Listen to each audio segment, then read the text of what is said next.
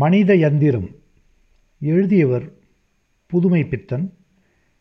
எழுதிய ஆண்டு ஆயிரத்தி தொள்ளாயிரத்தி முப்பத்தி ஏழு ஸ்ரீ மீனாட்சி சுந்தரம் பிள்ளை ஒரு ஸ்டோர் குமாஸ்தா. அவர் உப்பு புளி பற்றுவரவு கணக்கின் மூலமாகவும் படிக்கல்லின் மூலமாகவும் மனித வர்க்கத்தின் சோக நாடகங்களையும் மனித சித்தத்தின் விசித்திர ஓட்டங்களையும் அளந்தவர். அவருக்கு சென்ற நாற்பத்தைந்து வருஷங்களாக அதே பாதை அதே வீடு அதே பலசரக்கு கடையின் கமரல் தான் விதி. அதுவும் அந்த காலத்தில் அடக்கமான வெறும் மூளைத்தெரு ராமு கடையாகத்தான் இருந்தது. கடையும் பிள்ளை அவர்களுடன் வளர்ந்தது. ஆனால் அதில் சுவாரஸ்யம் என்னவெனில் வெறும் மீனாட்சி ஸ்ரீ மீனாட்சி சுந்தரம் பிள்ளையாக பரிணமித்தாலும் அவருக்கு அந்த பழையதுதான் அந்த காவியேறிய கம்பிக்கரை வேஷ்டிதான். கடைக்கு முன்னால் இருந்த காரையும் கூரையும் போய் reinforced concrete electric light counter முதலிய அந்தஸ்துகள் எல்லாம் வந்துவிட்டன. கடையும் பிள்ளையும் ஒன்றாக வளர்ந்தார்கள். ஆனால் ஒட்டி வளரவில்லை. கடையில் வரவு செலவு வளர்ந்தது. பிள்ளை அவர்களுக்கு கவலையும் வளர்ந்தது. ஸ்ரீ மீனாட்சி சுந்தரம் பிள்ளை பற்றுவரவு கணக்குகளில் உள்ள சிக்கல்களை எல்லாம் அற்புதமாக தீர்த்து வைப்பார். அந்த காலத்தில் புன்னை எண்ணெய் குத்துவிளக்கு அடியில் இரவு பனிரெண்டு மணி வரை மல்லாடுவார். இப்பொழுதும் அந்த மல்லாட்டத்திற்கெல்லாம் குறைச்சல் இல்லை. ஆனால் இப்பொழுது மின் மின்சார விளக்கும் விசிறியும் உடன் விழித்திருக்கும். அவரது சம்பளமும் ஆமை வேகத்தில் ஓடி மாதத்துக்கு இருபது ரூபாய் என்ற எல்லையை எட்டிவிட்டது. பற்றுவரவு கணக்கு நிபுணர் ஸ்ரீ மீனாட்சி சுந்தரம் பிள்ளையின் திறமையெல்லாம் அந்த ஸ்டோர் கடையுடன் தான். வீட்டு வரவு செலவு கணக்கு மட்டும் அவருடைய இந்திரஜால வித்தைகளுக்கெல்லாம் மீறி உலகளந்த பெருமாளாக சென்ற நாற்பத்தைந்து வருஷங்களாக பறந்து கிடக்கிறது பறந்து கொண்டு வருகிறது. காலை ஐந்து மணிக்கு ஈர ஆற்று மணல் ஒட்டிய அவர் பாதங்கள் வெகு வேகமாக ஆற்றில் இறங்கும் சந்திலிருந்து ராஜபாட்டையில் திரும்பி மறுபடியும் ஒற்றைத்திரு என்ற சந்தில் நுழைவதை காணலாம். மழையானாலும் பனியானாலும் ஈர வேஷ்டியை சற்று உயர்த்திய கைகளால் பின்புறம் பறக்க விட்டு கொண்டு உலர்ந்தும் உலராத நெற்றியில் சுப்பிரமணிய சுவாமி கோயில் விபூதி குங்குமம் சந்தனம் விகசிக்க அவர் செல்லும் காட்சியை சென்ற நாற்பத்தைந்து வருஷங்களாக கண்டவர்களுக்கு அவர் பக்தியை பற்றி அவ்வளவாக கவலை ஏற்படாவிட்டாலும் நன்றாக முடுக்கிவிடப்பட்ட பழுதுபடாத யந்திரம் ஒன்று நினைவுக்கு வரும். ஆறு மணியாகிவிட்டால் நேற்று துவைத்து உலர்த்திய வேஷ்டியும் துண்டுமாக ஈரத்தலையை சிக்கெடுத்த வண்ணம் ஸ்டோர் கடையை நோக்கி நடப்பார். மறுபடியும் அவர் இரவு பத்து அல்லது பனிரெண்டு மணிக்கு கடையை பூட்டி கொண்டு திரும்புவதை பார்க்கலாம். மீனாட்சி கணக்கு பிள்ளை அந்தஸ்தை எட்டுவதற்கு முன்பே நாலைந்து குழந்தை மீனாட்சிகள் தெருவில் புழுதிரக ஆராய்ச்சியில் ஈடுபடுவது சர்வசாதாரணமாகிவிட்டது. பிள்ளை அவர்கள் பொறுமைசாலி.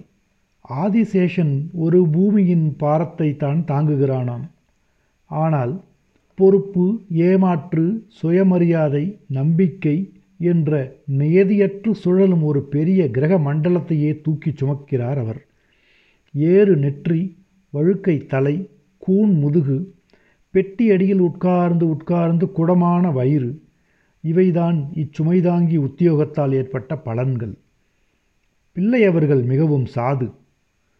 அதாவது படாடோபம் மிடுக்கு செல்வம் அகம்பாவம் முதலியவற்றின் உதைகளையும் குத்துக்களையும் ஏற்று ஏற்று மனமும் செயலும் எதிர்க்கும் சக்தியையும் தன்னம்பிக்கையையும் அறவே இழந்துவிட்டன.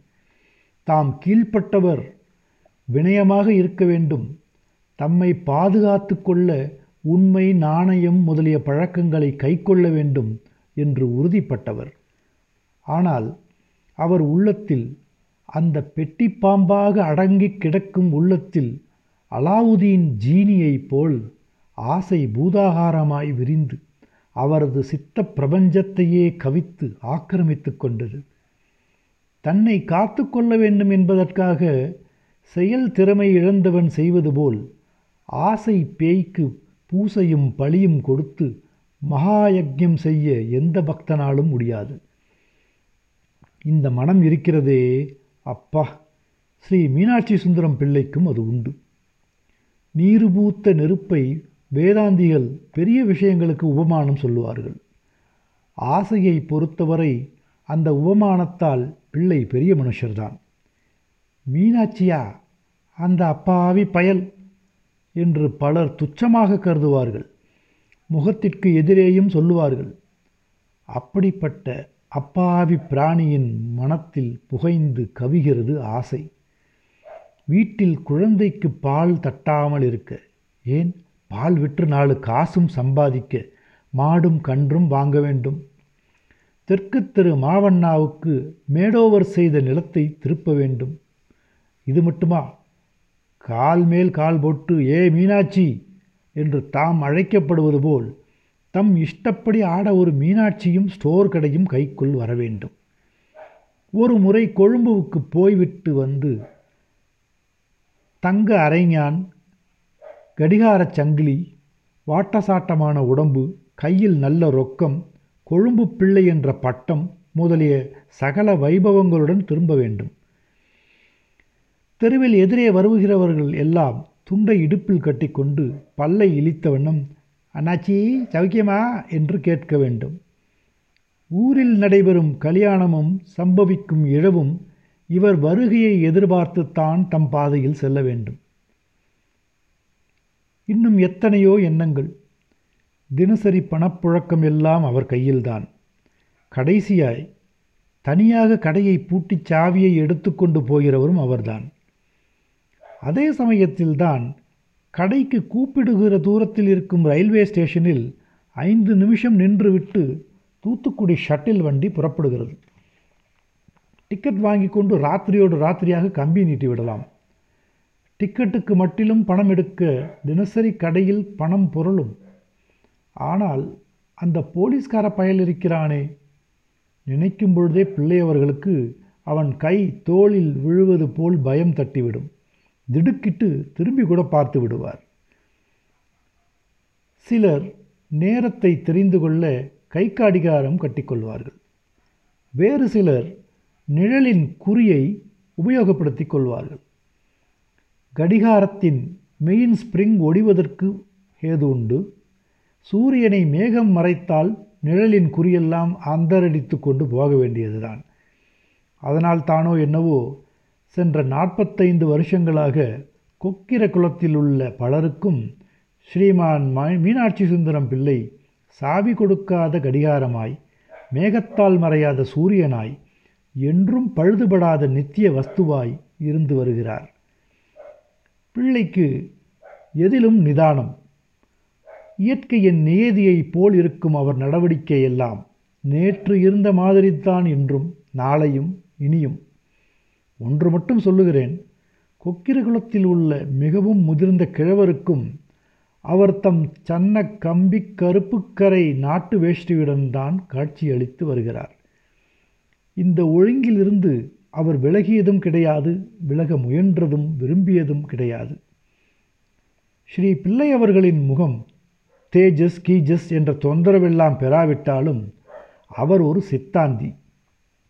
பற்று வரவு கணக்கு அவருக்கு வாழ்க்கையின் ரகசியங்களை எடுத்து காண்பித்து புகையூடு தெரியும் விளக்கை போன்ற ஒரு மங்கிய சித்தாந்தத்தை உபதேசித்தது. மூளைத்தெரு லாந்தல் கம்பம் கூட சோர்ந்து விட்டது. கொக்கிரகுளத்தில் உள்ள லாந்தல் கம்பங்களுக்கு இரவு பத்து மணிக்குள்ளாகவே சர்வசாதாரணமாக ஏற்படும் வியாதி இது. மூளைத்தெருவில் மற்ற இடங்களெல்லாம் ஒடுங்கிவிட்டன. ஸ்டோரில் பெட்டி அடி மேல் ஒற்றை மின்சார விளக்கு பிரகாசிக்கிறது. பிள்ளை அவர்கள் ஓலைப்பாயில் உட்கார்ந்து கொண்டு மேஜையின் மேலுள்ள சிட்டை புத்தகத்தில் ஏதோ பதிந்து கொண்டிருக்கிறார். சுப்பு பிள்ளையா நாலு நாலரை நாலரையே மாகாணி நாலரையே மாகாணியும் ஒரு சல்லியும் நாலரையே மாகாணி ஒரு சல்லி ஒரு துட்டு நாலு ஒன்பது அஞ்சு சல்லி. சவத்து பயலுக்கு கொடுத்து கொடுத்து கட்டுமா? நாளைக்கு வரட்டும் சொல்கிறேன் கோவாலையனா சொல்லவும் முடியாது மெல்லவும் முடியாது. என்ன செய்கிறது? பிள்ளைய வாழ்பாடு அவன் பாடு.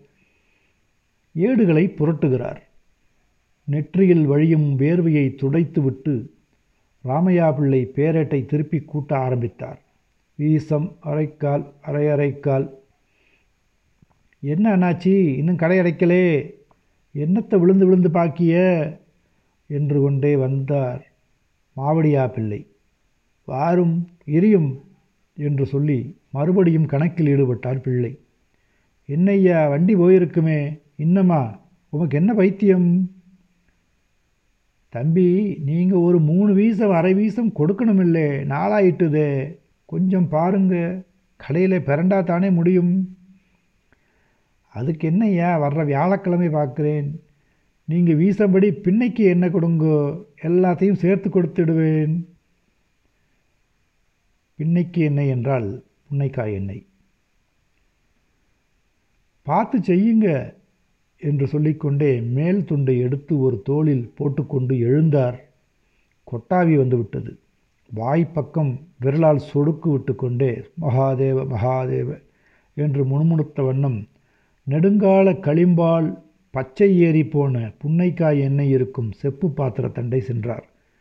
குனியும் முன் தலையை விரித்து உதறி இடது கையால் அள்ளி செருகி கொண்டு கட்டை விரலுக்கும் நடுவிரலுக்கும் இடையில் பிடித்து வீசம்படியில் எண்ணெயை எடுத்துக்கொண்டு திரும்பினார். தம்பி என்று கொண்டே நீட்டினார். மாவடியா பிள்ளை கையில் இருந்த சிறு பித்தளை டம்ளரில் வாங்கி கொண்டார். பிள்ளை அவர்கள் மறுபடியும் ஒழுங்காக மேல் துண்டை மடித்து பெட்டி அடியில் போட்டுக்கொண்டு மகாதேவா என்று வாய்விட்டு ஓலமிட்ட வண்ணம் ஒற்றை கையை பெட்டியின் மேல் ஊன்றியபடி மெதுவாக சம்மணமிட்டு உட்கார்ந்தார். மாவடியா பிள்ளை புறப்படுவதாக தோன்றவில்லை. என்ன அண்ணாச்சி இன்னும் தேரமாகலையா? என்று பெட்டியடி பக்கத்தில் இருந்த தட்டில் மேல் பொறிகடலையை எடுத்து குறிக்க ஆரம்பித்தார். இன்னும் ரெண்டு மூணு புள்ளியை பார்த்து விட்டுத்தான் கடையெடுக்கணும். எனக்கு செல்லும். வார வைகாசியிலே ராதாவரத்து பிள்ளை என்னமோ காசு கடை வைக்கிறார்களாமே உங்களுக்கு தெரியும் ஐயா. என்று சிரித்தார் பிள்ளை. அவளுக்கு என்ன காசு கடையும் வைப்பாக கும்பினி கடையும் வைப்பாக. கையில் பசை இருந்தால் யார் தான் என்ன தான் செய்ய மாட்டாக? வார வைகாசிலையா? யார் சொன்னா? என்று வாயில் உப்புக்கடலை ஒன்றை எடுத்து போட்டபடி கேட்டார். என்னய்யா ஒரே அடியாக கையை விரிக்கிய உங்களுக்கு தெரியாமலா பிள்ளைவாள் வீட்டில் ஒன்று நடக்கும்? யாருக்கிட்ட உங்கள் மூட்டையை அவுக்கிய என்று கையில் எடுத்த பென்சில் முனை மழுங்கி இருந்ததால் நகத்தால் கட்டையை உரித்து கொண்டே சொன்னார். மாவடியா பிள்ளை அப்படி இழகில் மூட்டையை அவிழ்த்து விடுபவர் அல்லர். ஊர்க்கதையெல்லாம் நமக்கு எதுக்கு நான் வாரேன் தேரமாகுது என்று எண்ணெயை எடுத்துக்கொண்டு புறப்பட்டு விட்டார். தம்பி விசாலக்கிழமையை மறக்காமே என்றார் பிள்ளை. மறப்பனா? என்று கொண்டே இருட்டில் மறைந்தார் மாவடியா பிள்ளை. பிள்ளை அவர்களுக்கு அப்புறம் கணக்கில் மனம் லயிக்கவில்லை. ராதாபுரத்து பிள்ளை ஆரம்பிக்கப் போகும் காசு கடையிலும் அதில் மாவடியா பிள்ளைக்கு கிடைக்கக்கூடிய ஸ்தானத்தையும் பற்றி விஸ்தாரமாக நினைக்க ஆரம்பித்து விட்டார். மாவடியா பிள்ளைக்கு என்ன? கையிலே பணம் புரண்ட வண்ணம்தான். இப்போவே ஒரே அடியாக முழுங்குறானே. ஆளை கையில் பிடிக்க முடியுமா? அவர் மனம் காசு கடை பெட்டி அடியில் உட்கார்ந்திருக்கும் கற்பனை மாவடியா பிள்ளையை கண்டு பொறாமைப்பட்டது. என்னதான் இருந்தாலும் நாணயமாக ஒரு இடத்துல இருக்கிறவன் என்று பேர் வாங்க போகிறானா நாற்பத்தைந்து வருஷங்கள் ஒரே இடத்தில் இருந்து பேர் வாங்கினல்லவா தெரியும்? உடனே மனம் நாற்பத்தைந்து வருஷங்களையும் தாவி ஏதோ அந்த காலகட்டத்தில் பள்ளிக்கூடத்திற்கு போக மறுத்ததினால் ஏற்பட்ட இந்த மாறுதலை நினைத்தது. அந்த காலத்தில் அது பிரமாதமாகப்படவில்லை. அப்புறம் பிள்ளையும் குட்டியும் வந்து அது இது என்று ஆக ஆக சந்தர்ப்பம் தவறாக மாறி பெரிய தவறாக உருவெடுத்தது. வக்கீல் பிள்ளையும் உடன் படித்தவர்தான் இப்பொழுது அவரை இளைய ஆறுமுகம் என்று கூப்பிட முடியுமா?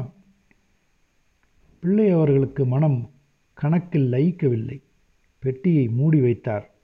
தூத்துக்குடி வண்டி இன்னும் புறப்படவில்லையே என்ற எண்ணம் திடீரென்று உதித்தது. சவத்தை கட்டி எத்தனை நாள்தான் மாரடிப்பது என்று முணுமுணுத்தார். நெற்றியில் குபீர் என்று வியர்வை எழும்பியது. பெட்டிச் சொருகை அனாவசிய பலத்தை உபயோகித்து வெளியே இழுத்தார். உள்ளே இருந்த சில்லறையும் ரூபாயும் குலுங்கி சிதறின. செம்பு நிக்கல் வெள்ளி என்று பாராமல் மடமடவென்று எண்ணினார். நாற்பதுவும் சில்லறையும் இருந்தது. அவசரம் அவசரமாக எடுத்து மடியில் கொட்டிக்கொண்டு விளக்கை அணைத்து மடக்கு கதவுகளை பூட்டினார். சாவி கொத்து கையில் இருக்கிற உணர்வு கூட இல்லாமல் வேகமாக ஸ்டேஷனை நோக்கி நடந்தார். நாற்பத்தைந்து வருஷமாக உழைத்து போட்டும் என்ன பலன்? நாக்குக்கு ருசியாக சாப்பிட முடிந்ததா? என்ன பண்ணி விடுவான்? கொஞ்ச தூரம் சென்ற பிறகுதான் செருப்பை கூட கடையிலேயே வைத்துவிட்டு வந்துவிட்டார் என்ற உணர்வு தட்டியது. நல்ல காலமாக எதிரில் யாரையும் காணோம். பார்த்தால்தான் என்ன? கடையை பூட்டின பிறகு நேரே வீட்டிற்கு தான் போக வேண்டுமா? நம்ம நினப்பு அவனுக்கு எப்படி தெரியும்? ஸ்டேஷனுக்கு வந்தாய்விட்டது.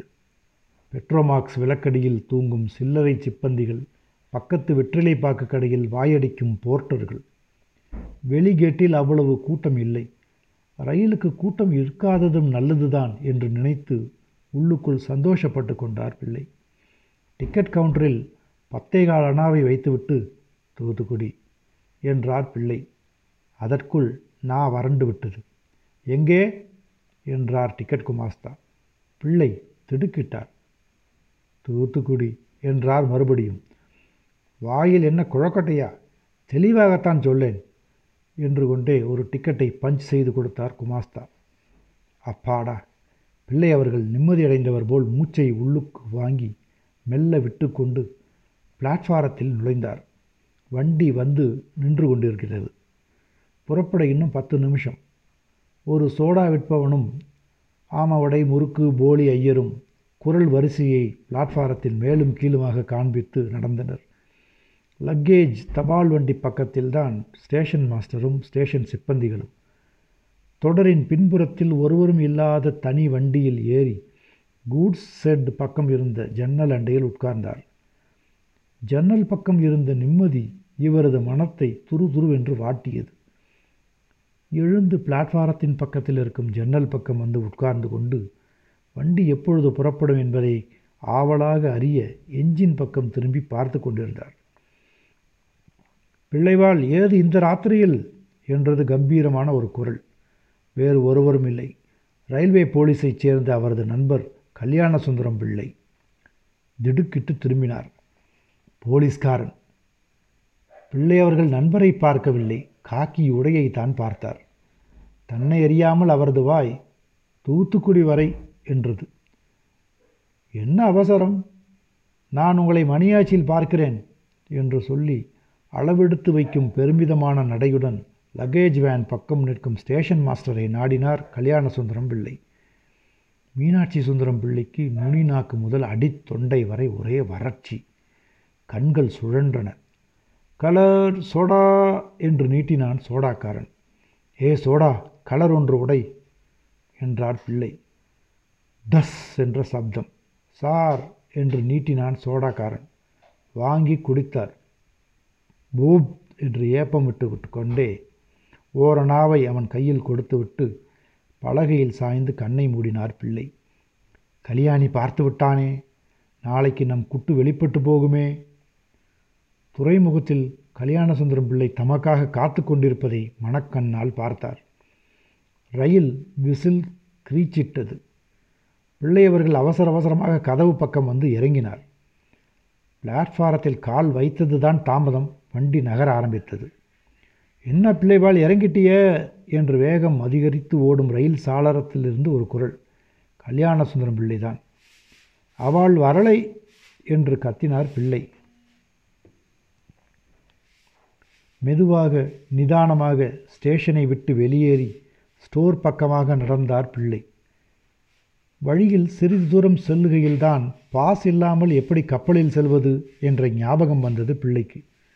புத்திய செருப்பால் தான் அடிக்கணும் என்று சொல்லிக்கொண்டார் பிள்ளை. அவருக்கு தமது ஆபத்தான நிலைமை அப்பொழுதுதான் தெளிவாயிற்று. உடல் நடுங்கியது. யார் செய்த புண்ணியமோ என்று மடியிலிருந்த விபூதியை நெற்றியில் இட்டுக்கொண்டு மகாதேவா என்றார் வாய்விட்டு. ஸ்டோருக்கு வந்துவிட்டார். சாவதானமாக கதவை திறந்து விளக்கை ஏற்றினார். மடியில் இருந்த சில்லறையை பெட்டிக்குள் வைத்துவிட்டு சிட்டையை எடுத்து மீனாட்சி பற்று பதினொன்றே காலனா என்று எழுதினார். மறுபடியும் விளக்கு அணைந்தது. காலில் செருப்பை மாட்டிக்கொள்ளும் சத்தம். பூட்டு கிளிக் என்றது. முதலாளி வீட்டை நோக்கி சரக் சரக் என்ற செருப்புச் சத்தம். பிள்ளை வழியில் துண்டை உதறி போட்டுக்கொண்டார் தலையை உதறி சொருகிக் கொண்டார். முதலாளி காற்றுக்காக வெளியே விசிப்பலகையில் தூங்குகிறார். ஐயா ஐயா என்றார் மீனாட்சி சுந்தரம் பிள்ளை. என்னவே இவ்வளவு நேரம் என்று புரண்டு கொண்டே கொட்டாவி விட்டார் முதலாளி ஐயா. இல்லை சோழி இருந்தது. எம் பத்தில் இன்னைக்கு பதினொன்னே காலனா எழுதியிருக்கேன். என்றார் பிள்ளை. அப்பொழுதும் அந்த நா வறட்சி போகவில்லை. சரி விடியனை வரப்போ மூக்கனை வண்டியை போட்டுக்கிட்டு வரச் சொல்லும். சந்தைக்கு போக வேண்டாம் என்றார். சொல்லிவிட்டு கொடுங்கையை தலைக்கு வைத்துக்கொண்டு கண்ணை மூடிக்கொண்டார். மீனாட்சி சுந்தரம் பிள்ளை முதலாளி ஐயாவை சற்று நேரம் பார்த்து கொண்டே நின்றார். அப்புறம் மெதுவாக திரும்பி நடந்தார்.